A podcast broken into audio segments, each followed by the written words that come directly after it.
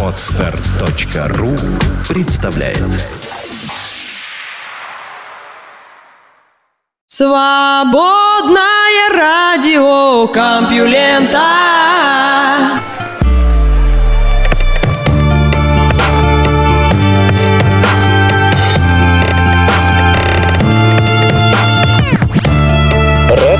приветствовать вас после выходных. Вы слышите Лешу Халецкого, свободное радио Компьюлента, а этот выпуск называется «Модели». Что ж, постараюсь компенсировать свое отсутствие на выходных множеством интересных новостей.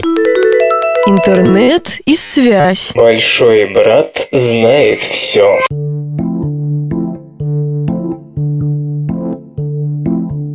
Более 115 миллионов пользователей оператора мобильной связи Verizon в США делают миллиарды звонков в год.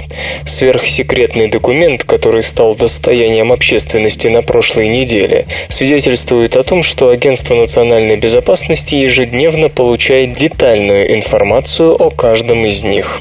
Более того, по сведениям газет Washington-Post и Guardian, АНБ имеет прямой доступ к истории интернет-пользователей поиска, электронной почты и даже чатов всех клиентов крупнейших в мире IT-корпораций, в том числе Google, Apple и Facebook.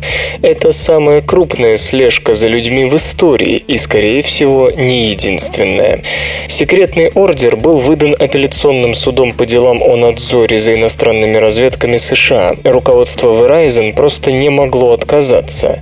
И хотя из ордера становится ясно, что содержание телефонных переговоров не перехватывалось, то есть сказанные собеседниками слова, от этого не легче. Сетевая наука позволяет манипулировать огромными базами данных, поэтому те, кому это надо, могут без особого труда выяснить, что за человек стоит за конкретным телефонным номером, когда он говорил с кем, где и как долго.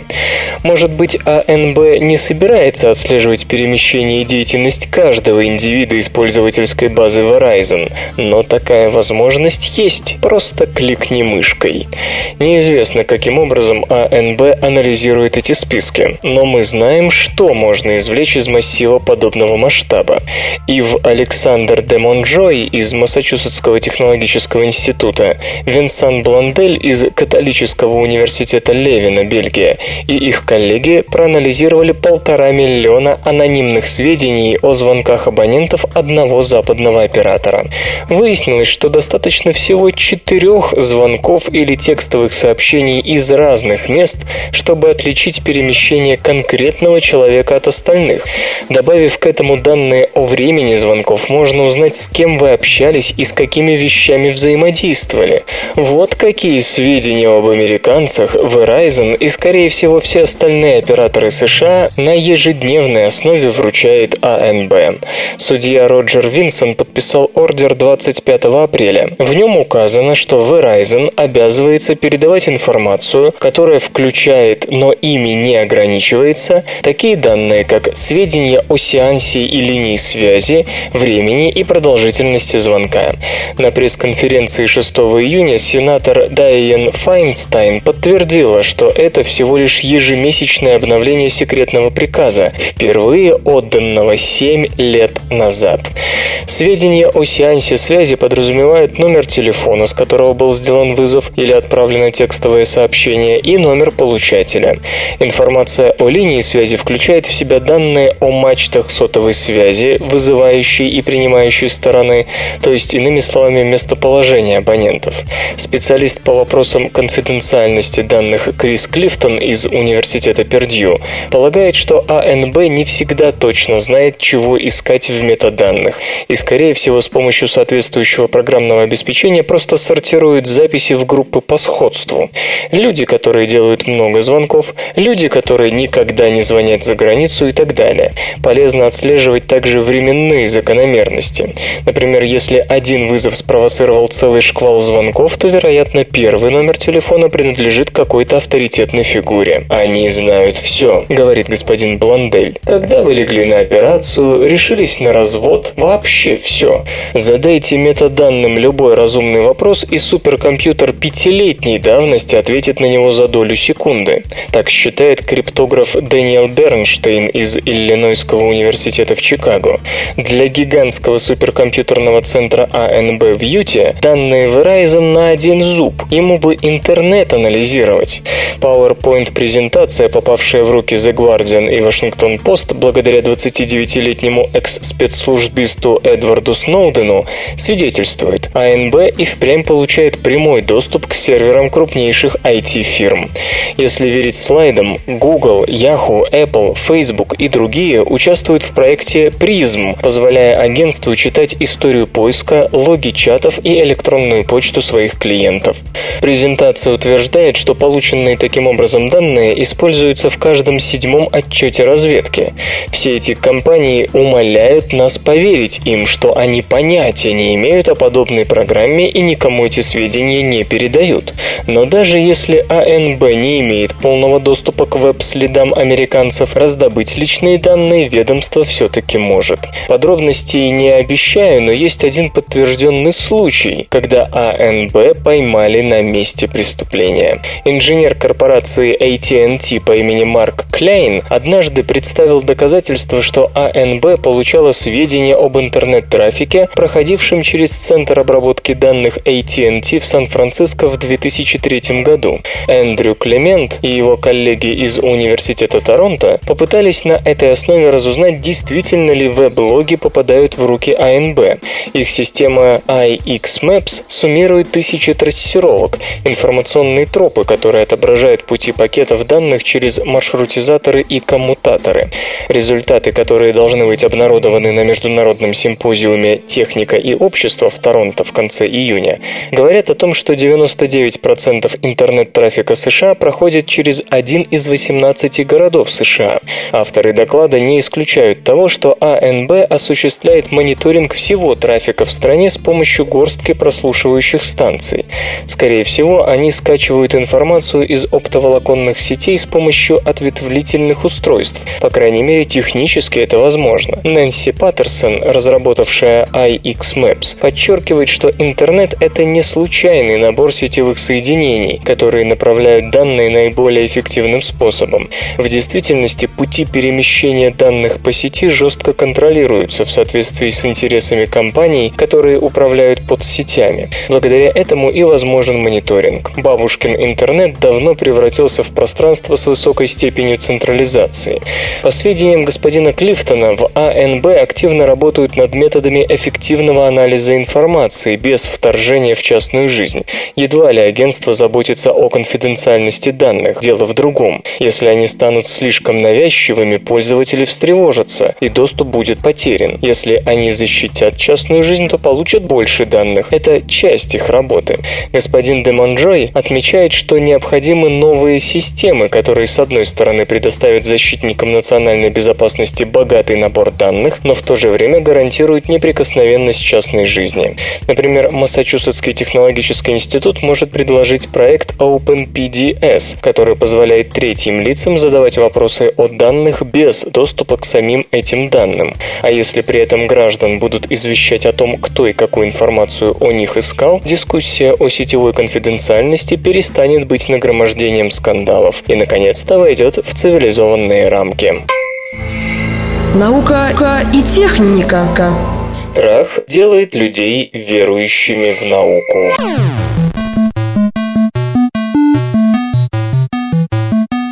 Говорят, страх смерти способен сделать верующим кого угодно. Не бывает атеистов в окопах под огнем. Речь идет о том, что только религия помогает человеку выдержать сильный стресс, справиться с тревогой, обрести смысл жизни, опереться на вечность в непрестанно меняющемся опасном мире. Однако новое исследование показало, что в стрессовых ситуациях люди далеко не всегда обращаются к высшей силе. Иногда они поворачиваются лицом к науке. Малодушные ученые не решились на окопный эксперимент, выбрав другую стрессовую, хотя и не связанную с опасностью для жизни ситуацию – греблю. Исследователи набрали сотню гребцов, в основном на третьем десятке, которые, судя по анкетам, не могли похвастаться сильной религиозностью. Спортсменов разбили на две группы. Одним сказали, что их ждет регата, другим пообещали тренировку.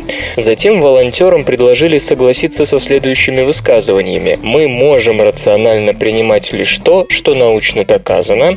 Все проблемы, с которыми сталкивается человечество, разрешимы наукой, и научный метод – единственный надежный путь к знаниям». Разумеется, грибцы из первой группы, которые готовились к соревнованиям, беспокоились больше вторых, и при этом они примерно на 15% чаще выражали твердую веру в науку, чем их менее напряженные коллеги. Отмечается, что разница статистически значимая, хотя тут можно поспорить. После этого пришла пора другого эксперимента, в котором приняли участие сотрудники и студенты двух крупных британских университетов, тоже со слабыми религиозными убеждениями. Одних попросили пофантазировать на тему собственной смерти, а других вспомнить зубную боль. У первых вера в науку оказалась тоже примерно на 15% сильнее, чем у вторых. Вопросы были теми же, что и в предыдущем случае. Исследователи считают, что вера в науку и вера в религию имеют совершенно разные основания. Наука предполагает аналитическое мышление, рациональное исследование и объективное взвешивание доказательств. Религиозная вера, с другой стороны, основана на интуиции, внутреннем опыте и доверии к откровениям.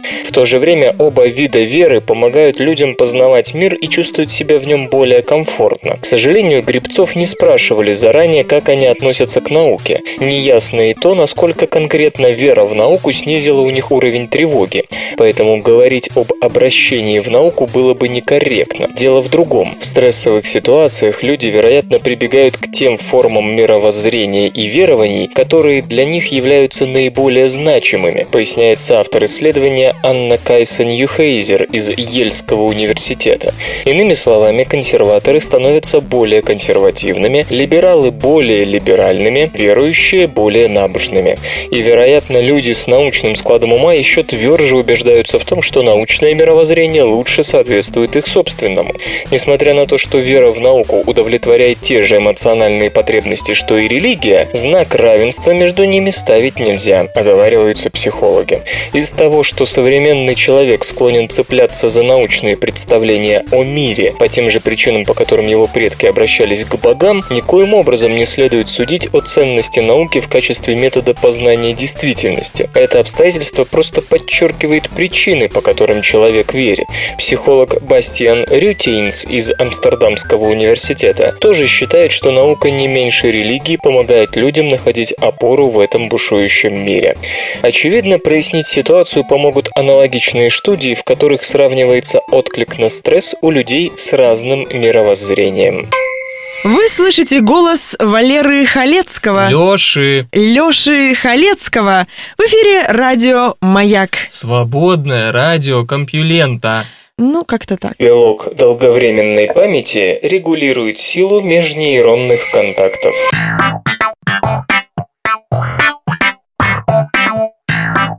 Большая часть синапсов в нашем мозге образуется на ранних этапах его развития. Однако это не значит, что потом этот процесс прекращается. Одни синапсы исчезают, другие появляются, третьи становятся сильнее или слабее, и это происходит в течение всей жизни. Считается, что от прочности синапсов зависит память. Чем сильнее соединение между нейронами, тем дольше будет работать конкретная нейронная цепь, хранящая некую информацию. Однако слишком сильный синапс может стать причиной перевозбуждения нейронов, что в итоге выливается в эпилептический припадок. То есть от межнейронного соединения требуется двоякая задача. С одной стороны, синапс должен поддерживать надежное проведение значимого сигнала, с другой обязан быть до какой-то степени слабым, чтобы не допускать абсолютно беспрепятственного переноса сигнала, который может перевозбудить нейронную цепь. Пытаясь ответить на вопрос, как происходит столь точная регулировка силы синапсов, исследователи из Калифорнийского университета в Сан-Франциско вышли на белок ARC.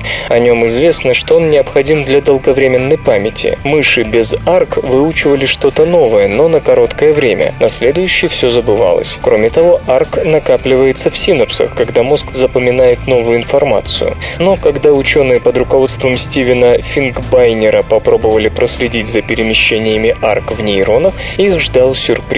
Поначалу, когда на нейрон приходило много сигналов, что соответствует стадии обучения, усваивания новой информации, этот белок действительно накапливался в синапсах. Однако потом ARC вдруг уходил из зоны синапса и направлялся в ядро нейрона. Исследователи описывают в самой молекуле белка три участка, от которых зависели перемещения ARC. Один фрагмент был нужен для путешествия в ядро, другой из ядра, третий же удерживал ARC в ядре. В ядре ARC занимался тем, что активировал другие гены, необходимые для обслуживания нового синапса. То есть белок служил чем-то вроде связующего звена между первичным обучением и записью долговременной памяти. Встречая обучающие импульсы в синапсах, он потом следовал в ядро, откуда управлял настройкой силы синапса, чтобы тот поддерживал выученную связь как можно дольше. Авторы подчеркивают, что именно от ARC зависит правильная регуляция генов памяти, такая, чтобы синапс был достаточно прочен, но при этом не допускал перевозбуждения нейронной цепи, о котором говорилось выше. Грубо говоря, он следит, чтобы мозг не перегревался от обучения. Это далеко не первый случай, когда сообщается об очередном белке памяти. Так, есть белок NPAS4, от которого зависит формирование новых синапсов. Есть белок томазин, который улучшает память, ослабляя ненужные синапсы.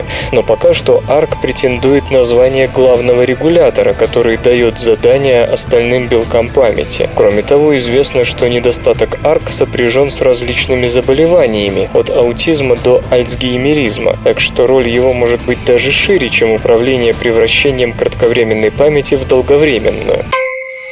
Наночастицы убивают или защищают клетку в зависимости от своего заряда.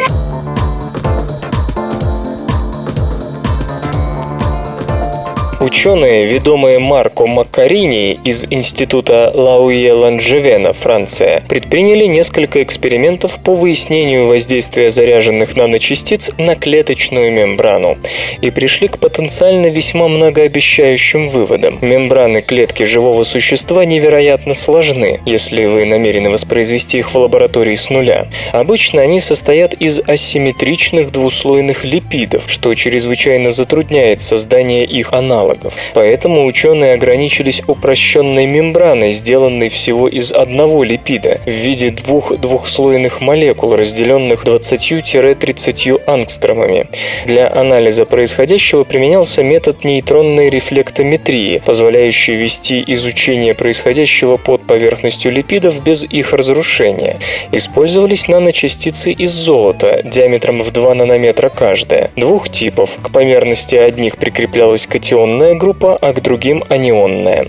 В итоге выяснилось, что реакция мембраны на наночастицы с разным зарядом радикально отличается. Катионные наночастицы проникали через мембрану, дестабилизируя ее структуру. В реальных условиях воздействия на живую клетку высокая концентрация таких наночастиц просто уничтожила бы все живое. Напротив, анионные наночастицы не преодолевали мембрану и даже затрудняли ее разложение в условиях повышенного pH, причем сохраняли ее целостность в условиях, которые без них привели бы к полному уничтожению мембраны. То, что эти наночастицы могут атаковать внешние стенки клетки, конечно, беспокоит, но потенциально это просто восхитительно в смысле открывающихся медицинских перспектив. Дело в том, что золотые наночастицы и так рассматриваются в качестве одних из главных претендентов на средства фототермальной терапии рака. Благодаря контролируемой форме поверхности они способны сцепляться с заранее выбранным видом клеток, отличая раковые от нормальных. Приземляясь на опухолевые клетки и не затрагивая здоровые ткани, после облучения в инфракрасном диапазоне, способном проникнуть глубоко под кожу, такие наночастицы дают сильнейший локальный разогрев, уничтожая раковые клетки.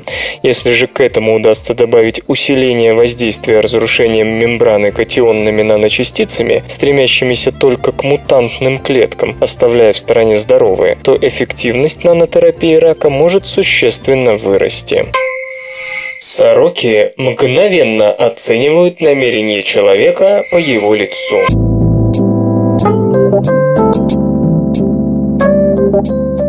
Животные понимают, когда мы их рассматриваем. Обычно это расценивается как угроза, особенно если у животного есть естественный враг. Птица или зверь, чувствуя пристальный взгляд, стараются отлететь или отбежать подальше, чтобы потенциальному хищнику, то бишь нам, не пришло в голову напасть.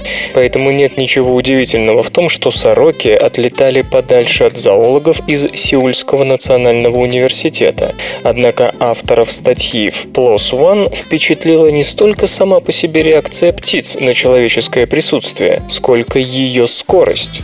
Если человек подходил к сорокам, наблюдая при этом за ними, то птицы принимали решение мгновенно, хотя это не всегда означало бегство. Порой сороки оставались на месте и продолжали искать пищу, если приходили к выводу, что человек им не угрожает. С другой стороны, если при приближении к сорокам человек на них не смотрел, птицы не сразу понимали, как им поступить – улететь или остаться меняться. То есть вывод о человеческих намерениях пернатые быстрее всего делали тогда, когда видели устремленный на них взгляд, то есть когда видели лицо. Иными словами, сороки мгновенно считывали выражение человеческой физиономии вне зависимости от того, угрожающим оно было или нет. То, что сороки столь же быстро принимали решение остаться, говорит о том, что это не просто инструмент защиты от потенциального хищника. Скорее всего, тут сыграло свою роль многовековое соседство сорок с людьми. Птицы научились не просто реагировать на человека как на обычную опасность, но и более-менее точно оценивать наши намерения. Любопытно, конечно, было бы узнать, зависит ли такая способность сорок читать по лицам от людской расы или этноса, рядом с которыми птицам выпало жить. Вслух и с выражением читаю стихотворение. Олег Чухонцев «Попугай».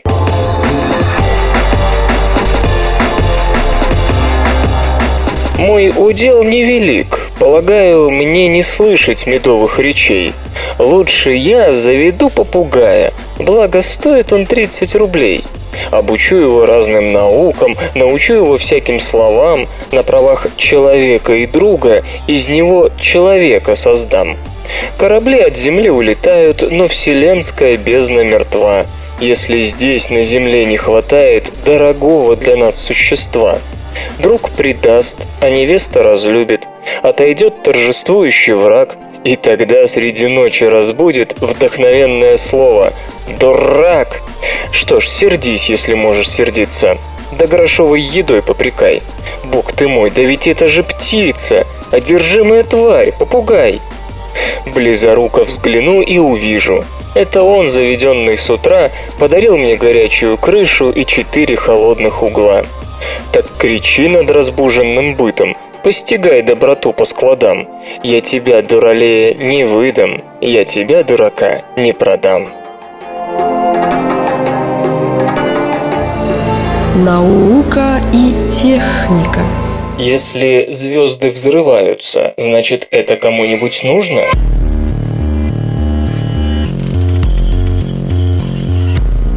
Сегодня черные дыры рождаются при коллапсе очень массивных звезд, когда часть их сжимается до сверхплотного состояния. Однако такие черные дыры не могут быть тяжелее 10 Солнц, и это отделяет черные дыры звездных масс от остальных. А вот в центрах галактик присутствуют совершенно иные представители таких тел, диаметром с орбиту Нептуна вокруг Солнца и с плотностью не в миллион раз больше осмия, а меньше, чем у воды или даже воздуха.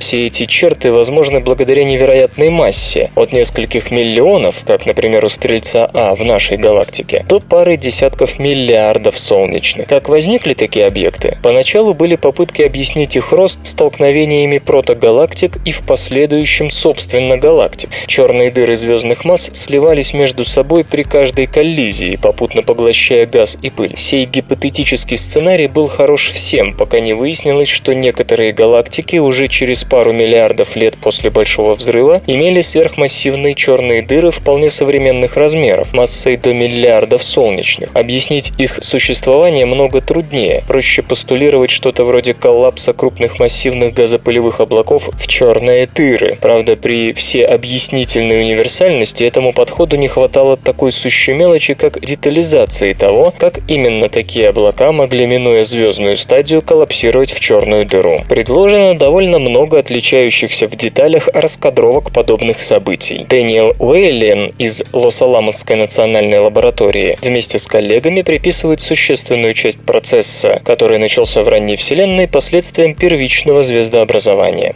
Когда атомарный водород первых газопылевых облаков охладился в достаточной степени, чтобы образовать водород молекулярный, охлаждение облаков пошло значительно быстрее, и гравитационные силы позволили им наращивать плотность вплоть до начала коллапса вещества и формирования протозвезд. Отдельные первые протогалактики оказались менее удачливыми и не такими быстрыми. Когда рядом с ними молодые звезды испускали мощное ультрафиолетовое излучение, последнее лишало протогалактических соседей молекулярного водорода, а без него охлаждение газа в таких аутсайдерах затруднялось еще сильнее. По сути, шел обратный процесс дальнейшего их нагрева, вплоть до 10 тысяч кельвинов. Само собой, этот раскаляемый атомарный газ не мог коллапсировать и формировать звезды. Опоздавшие лишались возможности генерировать звезды даже тогда, когда накапливали газ до 100 миллионов масс Солнца.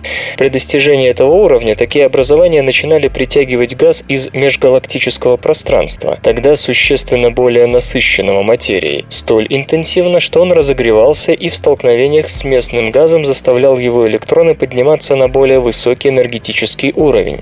Чтобы опуститься назад, атомы водорода испускали фотоны, уносившие прочь избыточную энергию, оставшуюся от столкновений. Как видим, газ протогалактик аутсайдеров наконец-то нашел способ охлаждения. Достигнув значительной массы, он получил механизм вывода энергии вовне. На этом месте у сторонников описанного сценария начинаются легкие разногласия. Одни говорят, что за несколько миллионов лет охлаждения газ сливался в шары с массой до 100 тысяч-миллиона солнечных, которые уже могли коллапсировать в единый объект, так сказать, сверхмассивную черную дыру в молодости. Однако моделирование господина Уэйлена показывает, что большинство таких шаров газа коллапсирует в объекты лишь в десятки тысяч раз тяжелее Солнца. Оно, конечно, впечатляет, но что здесь такого сверхмассивного? И как некоторые такие штуки за менее чем 2 миллиарда лет добрались до миллиардов солнечных масс? В общем, вопросы и вопросы. Есть надежда на объяснение и этой сложности, замечает исследователь. Часто его модель показывает, что газовые шары вместо сверхмассивных черных дыр образовывали сверхмассивные звезды, которые проводили свою очень короткую жизнь буквально на грани стабильности. Насколько именно сверхмассивные, группа господина Уэйлена считает, что в отсутствии значимых количеств элементов тяжелее гелия, играющих важную роль в подстегивании термоядерных реакций, такие звезды населения 3 могли достигать массы в 10 тысяч-миллион солнечных. На первый взгляд кажется, что где-то здесь опечатка. Звезда массой в миллион масс Солнца, как хорошо знает слушатель, другие оценки звезд населения 3 ограничивали их возможную массу жалкими сотнями Солнц. Пожалуй, постулирование самой возможности существования звезд такой массы можно назвать самым смелым аспектом рассматриваемого сценария. Если эти звезды действительно образовывались, они могли впоследствии взрываться как очень мощные сверхновые. Это было бы самым мощным взрывом во Вселенной. Что важно, остатки такой сверхновой после взрыва не могли слишком далеко разлететься в силу тяготения темной материи протогалактики, и, следовательно, основная их часть должна была коллапсировать в черную дыру. И все, привет, у вас есть черная дыра массой от 10 тысяч до миллиона солнечных. Это и есть семена тех сверхмассивных дыр, которые появились позднее. Моделирование показало, что всего через 2-3 десятка миллионов лет после взрыва гравитация темной материи притягивала разлетевшиеся на 600 парсек остатки сверхновой населения 3 обратно, стимулируя образование сверхмассивной черной дыры. Все эти движения туда-сюда обогащали значительную часть протогалактики, затетую разлетом продуктов взрыва сверхновой, наработанными в ее недрах тяжелыми элементами, которые провоцировали более легкое формирование последующих светил в протогалактиках. По расчетам ученых, такие галактики должны были генерировать звезды даже быстрее тех протогалактик, что образовывали звезды первыми, а затем вынудили оставшихся соседей долго-долго быть бесплодными массами газа. Рождение таких таких первых сверхмассивных черных дыр должно было стронуть процесс активнейшего звездообразования в остающемся газопылевом хаосе вокруг первых черных дыр, семян новых галактик. Тут, возможно, и наступает момент истины для астрономов. Если события случались именно в описанной последовательности, то взрывы сверхмассивных сверхновых и последующие всплески звездообразования могут быть идентифицированы по специфическому излучению. И хотя пока чувствительности земных и околоземных телескопов для обнаружения таких событий не хватает, ввод в строй будущих наблюдательных средств, таких как телескоп Джеймс Уэбб, вполне способен подтвердить или опровергнуть столь экстравагантную теорию формирования первых сверхмассивных черных дыр и галактик стандартных типов. Болезнь Альцгеймера как бомба замедленного действия.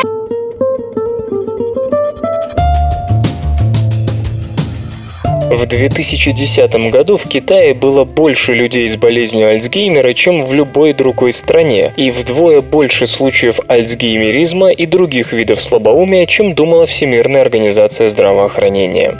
В действительности количество случаев всех видов возрастной деменции в этом государстве выросло с 3 миллионов 700 тысяч в 1990 году до 9 миллионов 200 тысяч в 2010. К такому результату международная группа специалистов специалистов пришла по итогам первого всестороннего анализа эпидемиологических исследований, который стал возможным благодаря недавней оцифровке научных работ на китайском языке.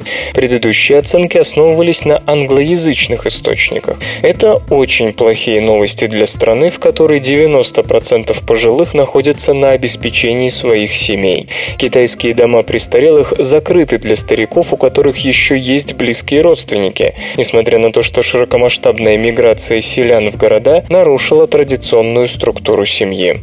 Эти цифры – результат не только старения населения Китая, но и политики властей. Когда страна приступает к модернизации, смертность начинает падать, а рождаемость растет. Через некоторое время последняя тоже снижается, в том числе из-за соответствующих мер правительства, и оба показателя выравниваются, но перед этим происходит демографический взрыв, и людей определенной возрастной категории все время больше, чем других. В Китае это случилось в 50-60-х, за которыми последовало резкое падение рождаемости в 70-х, которое потом получило подкрепление в виде политики «одна семья, один ребенок». В результате Китай постарел гораздо быстрее, чем другие страны с аналогичным уровнем доходов, к примеру, Индия. Пока бэби-бумеры были молоды, они внесли существенный вклад в экономический подъем Китая. Но по прогнозам к 2033-му число иждивенцев, в основном пожилых, превысит количество людей трудоспособного возраста.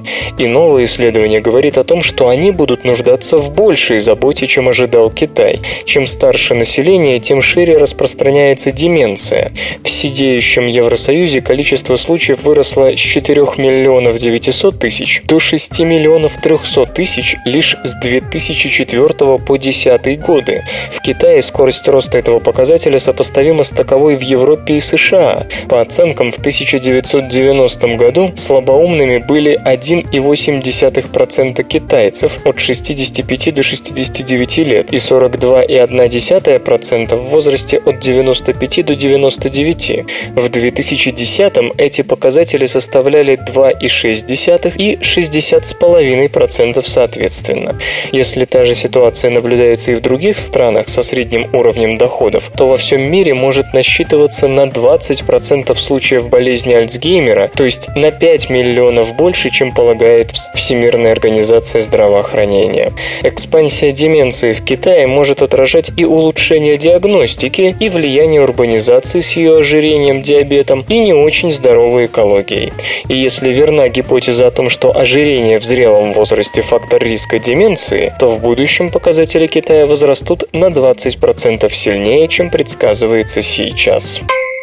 Где-то что-то с кем-то происходит. СРК. Отпрыски семейства Медичи страдали рахитом.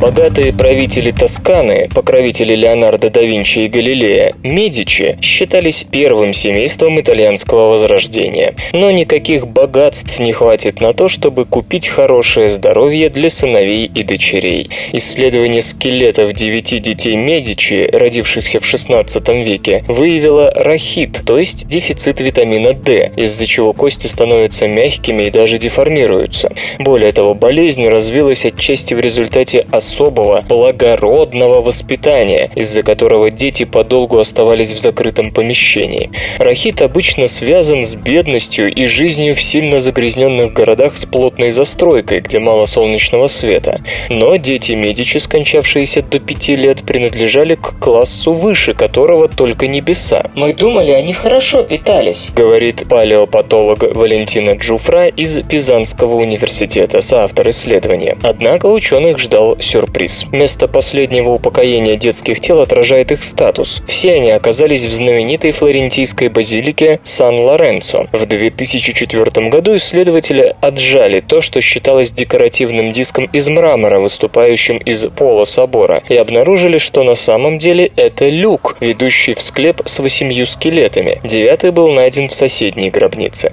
Изучение костей, как визуальное, так и с помощью рентгеновского излучения, показало, что 6 из 9 детей имеют явные признаки рахита, в том числе изогнутые кости рук и ног, результат попыток ползать или ходить на аномально мягких костях. Один ребенок, Филиппо, известный также как Дон Филиппино, имел немного деформированный череп, что отражено в его портрете. Исследователи полагают, что причиной тому тоже был рахит. Рахит легко предотвратить, употребляя в пищу такие продукты, как яйца и сыр, а также хотя бы иногда подставляя тело солнечному свету, который провоцирует выработку витамина D. Чтобы понять, чего не хватало детям Медичи, ученые проанализировали изотопы азота в костном коллагене, по которым можно судить об основных источниках белка в царском рационе. Выяснилось, что большинство детей вскармливались грудным молоком до двухлетнего возраста, в соответствии с обычаем времен Ренессанса. Документы того времени позволяют предположить, что в ту эпоху грудное молоко дополнялось кашкой из мягкого хлеба и яблок, однако в муке и грудном молоке витамина D мало, а в этом фрукте его и вовсе нет. Кроме того, в 16 веке было принято туго пеленать младенцев. Дети Медичи, завернутые в несколько слоев и запертые в больших и красивых домах, вероятно, получали меньше солнечного света, чем их менее богатые сверстники, которые бегали где попало.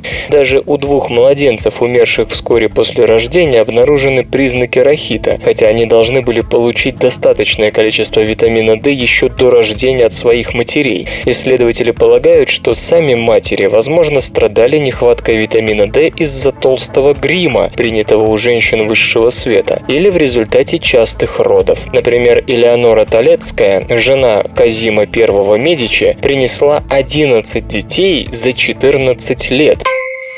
Психиатрическое лечение меняет личность.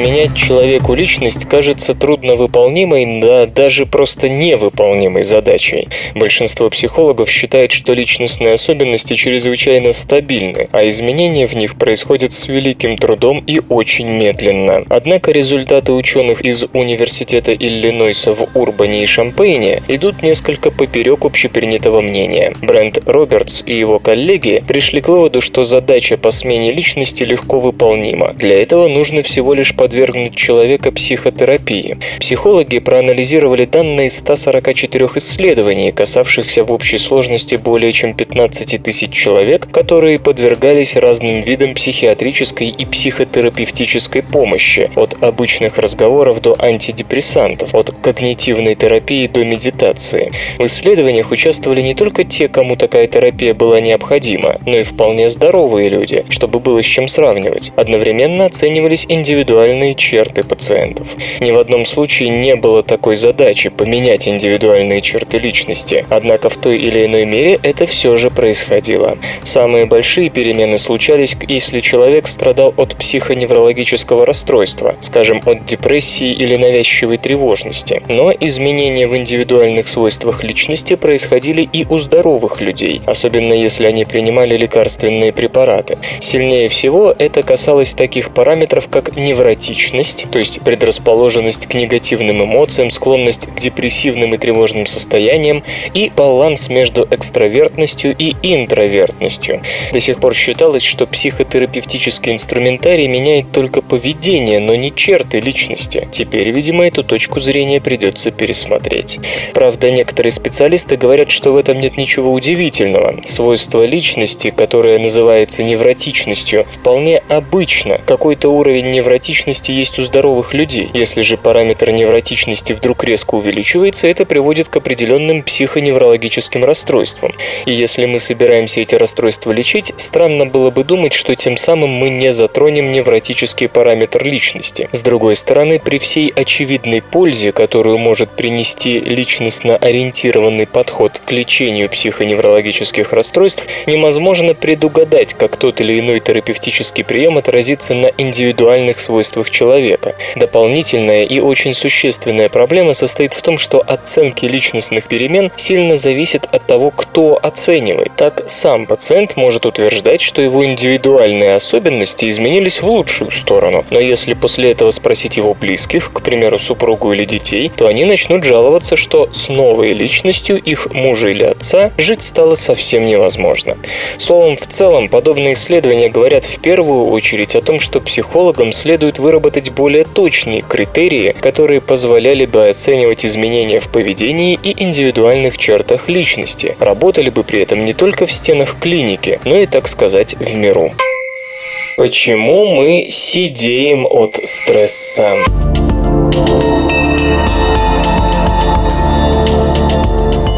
Цвет волос и кожи зависит от пигмента меланина, который производят клетки меланоциты. Меланоциты же происходят от специальных меланоцитных стволовых клеток, которые живут глубоко в коже у основания волосяных сумок. Маюми Ито и его коллеги из Нью-Йоркского университета США выяснили, что в тех случаях, когда кожа повреждена, скажем, сильно облучена солнцем, меланоцитные стволовые клетки помогают залечить рану, выходя из своего убежища и перебираясь поближе к месту работы. Однако при этом, как сообщают исследователи в журнале Nature Medicine, стволовые клетки не оставляют после себя заместителей, то есть запас предшественников меланоцитов у основания волосяных сумок постепенно истощается. Подобное поведение сильно отличается от того, как эти клетки обычно себя ведут. Меланоциты отмирают и сами по себе, однако при штатной замене стволовые клетки производят дочерние клетки, которые отправляются туда, где нужно заменить вышедший из строя меланоцит.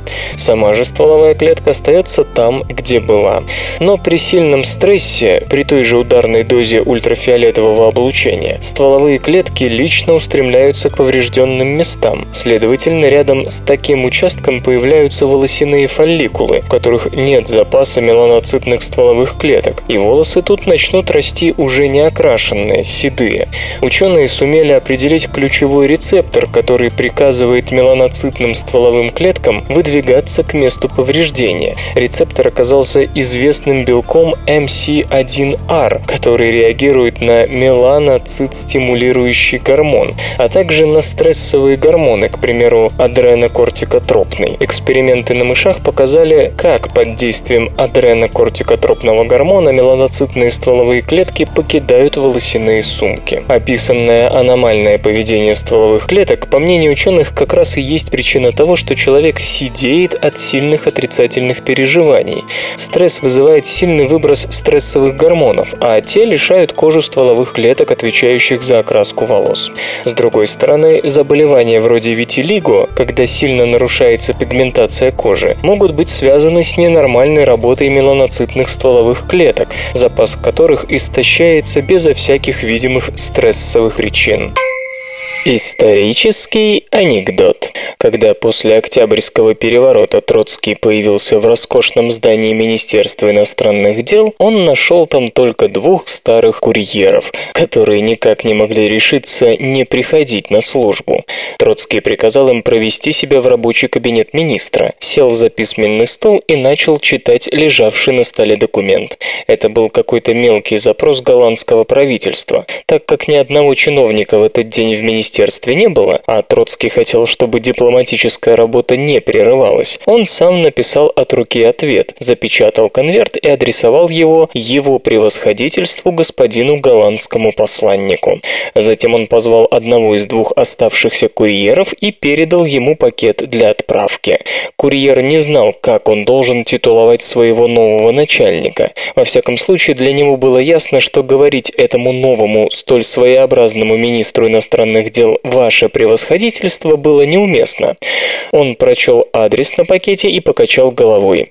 «А, «Позвольте заметить, есть голландская сельдь, есть голландский сыр, но голландского посланника не существует. Есть посланник нидерландский». Так молодая советская дипломатия получила первый урок дипломатического протокола. В этом отношении еще в течение долгого времени не все было в порядке. Наука и техника. О холодах, монахах и вулканах.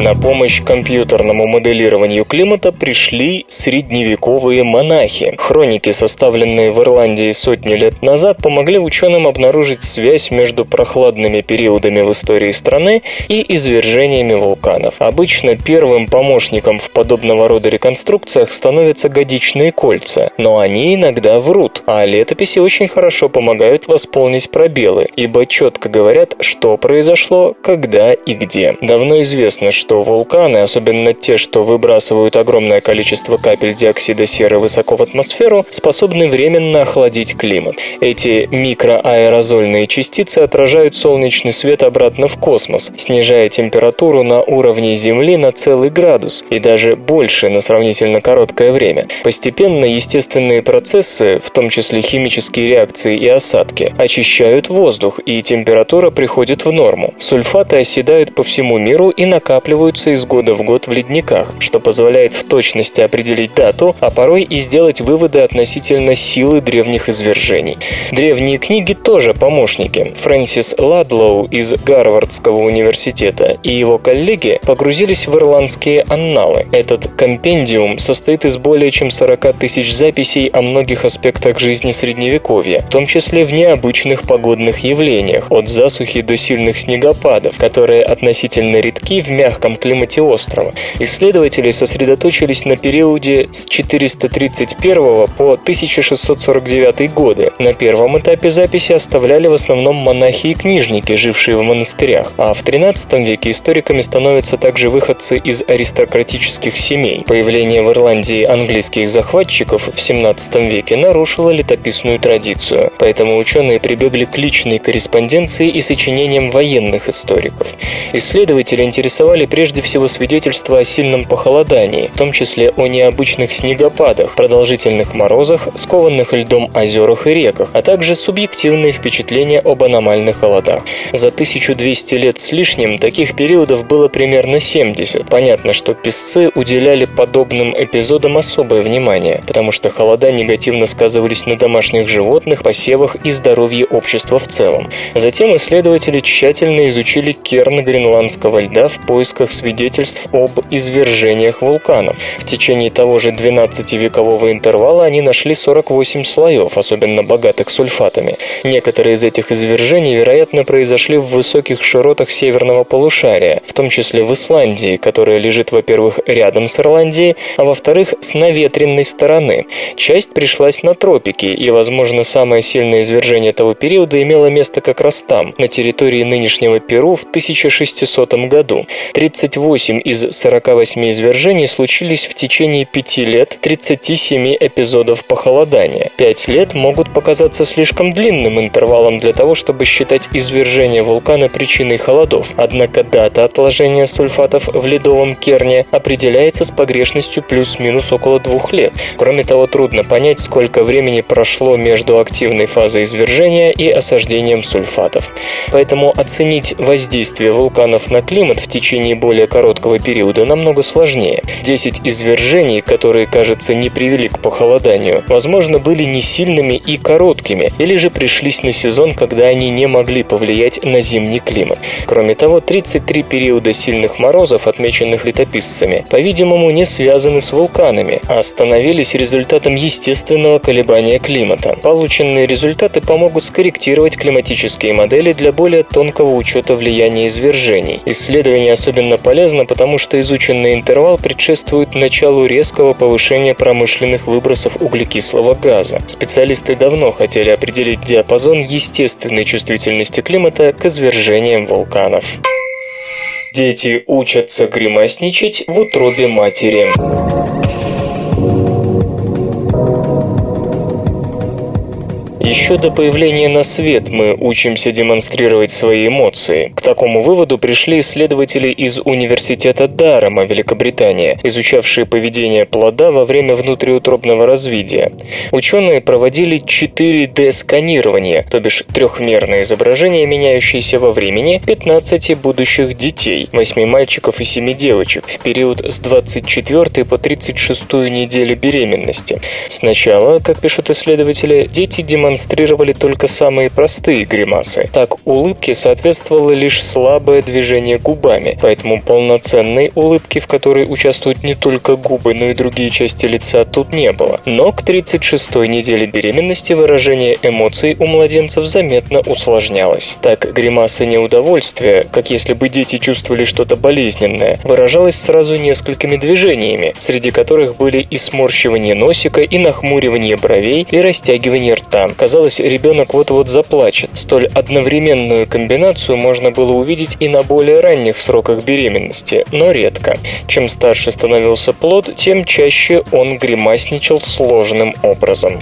Возникает, правда, вопрос, зачем детям гримасничать, находясь в утробе матери? Все равно их там никто не видит. На это исследователи отвечают так. Гримасы – суть тренировка, подготовка к жизни в большом мире. Ребенку важно, чтобы с первой же секунды его появления на свет родители понимали, понимали, что ему нужно, как он себя чувствует и так далее. Чем лучше он объяснит это взрослым, тем быстрее получит помощь. Внятной речью младенец пока не владеет, зато у него есть язык мимики. Чем богаче будет мимика младенца, тем лучше для него. Можно ли использовать наблюдение за выражением лица плода, чтобы понять, как он себя чувствует? Ответ, казалось бы, очевиден. Однако авторы работы признаются, что пока не могут сказать, соответствует ли выражение неудовольствия на лице будущего малыша действительно действительным неприятностям, или же его гримасы – это просто следствие созревания нервной системы, когда мозг просто тренируется передавать эмоции без привязки к конкретным условиям. Игры. Какой путь развития индустрии будет предложен на Electronic Entertainment Expo?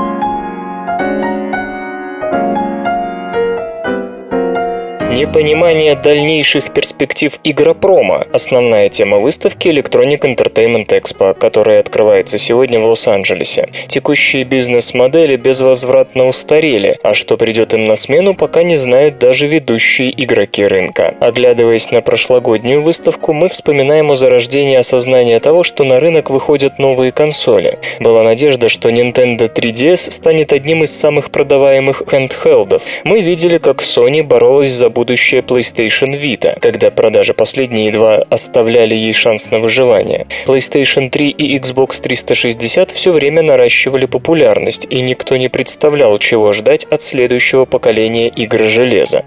Наконец, новые платформы устремились на рынок. Думалось, что Valve покажет собственную игровую платформу. Рынок мобильных игр должна была захватить AUIA, и непременно упомянем Apple TV. Его все ждали. Что ж, часть надежд стала явью, часть нет. 3DS действительно утвердилась на рынке как успешная консоль. Vita продолжает балансировать на грани, а все упования перенесены на PlayStation 4. Консоли должны работать в связке, и если повезет, повышенный спрос на новую приставку благоприятно скажется на продажах карманного устройства.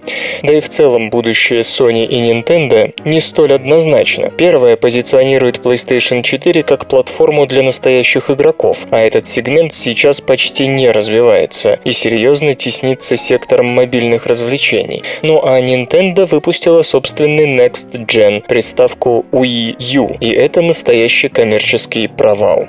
Мы не знаем, сколько средств было вложено в устройство, но очевидно, что сейчас оно никому не нужно. Продажи скромные, по миру продано чуть больше 3 миллионов 100 тысяч консолей, разнообразия игр нет. Впрочем, Nintendo всегда медленно запрягала. Быть может и Wii U со временем покажет чудеса продаж. Microsoft с ее Xbox One вообще сменила приоритеты и позиционирует устройство как центр домашних развлечений, а не игровую консоль в чистом виде. Ну а остальных конкурентов можно даже не вспоминать. Steambox нам так и не показали, а мини-консоль OUYA увидела свет, но кто ее заметил?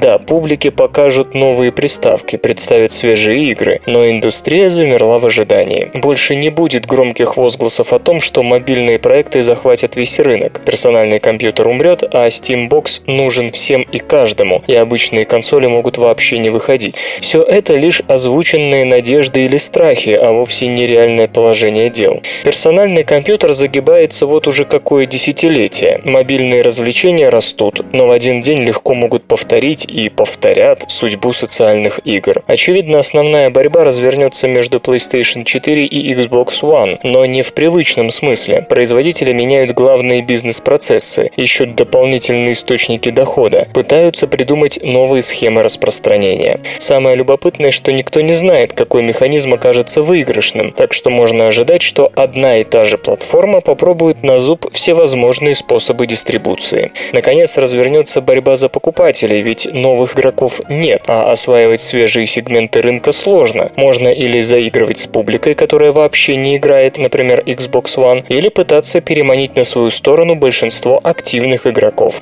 В общем, основной особенностью текущей Electronic Entertainment Expo станет полное отсутствие Скачать другие выпуски подкаста вы можете на podster.ru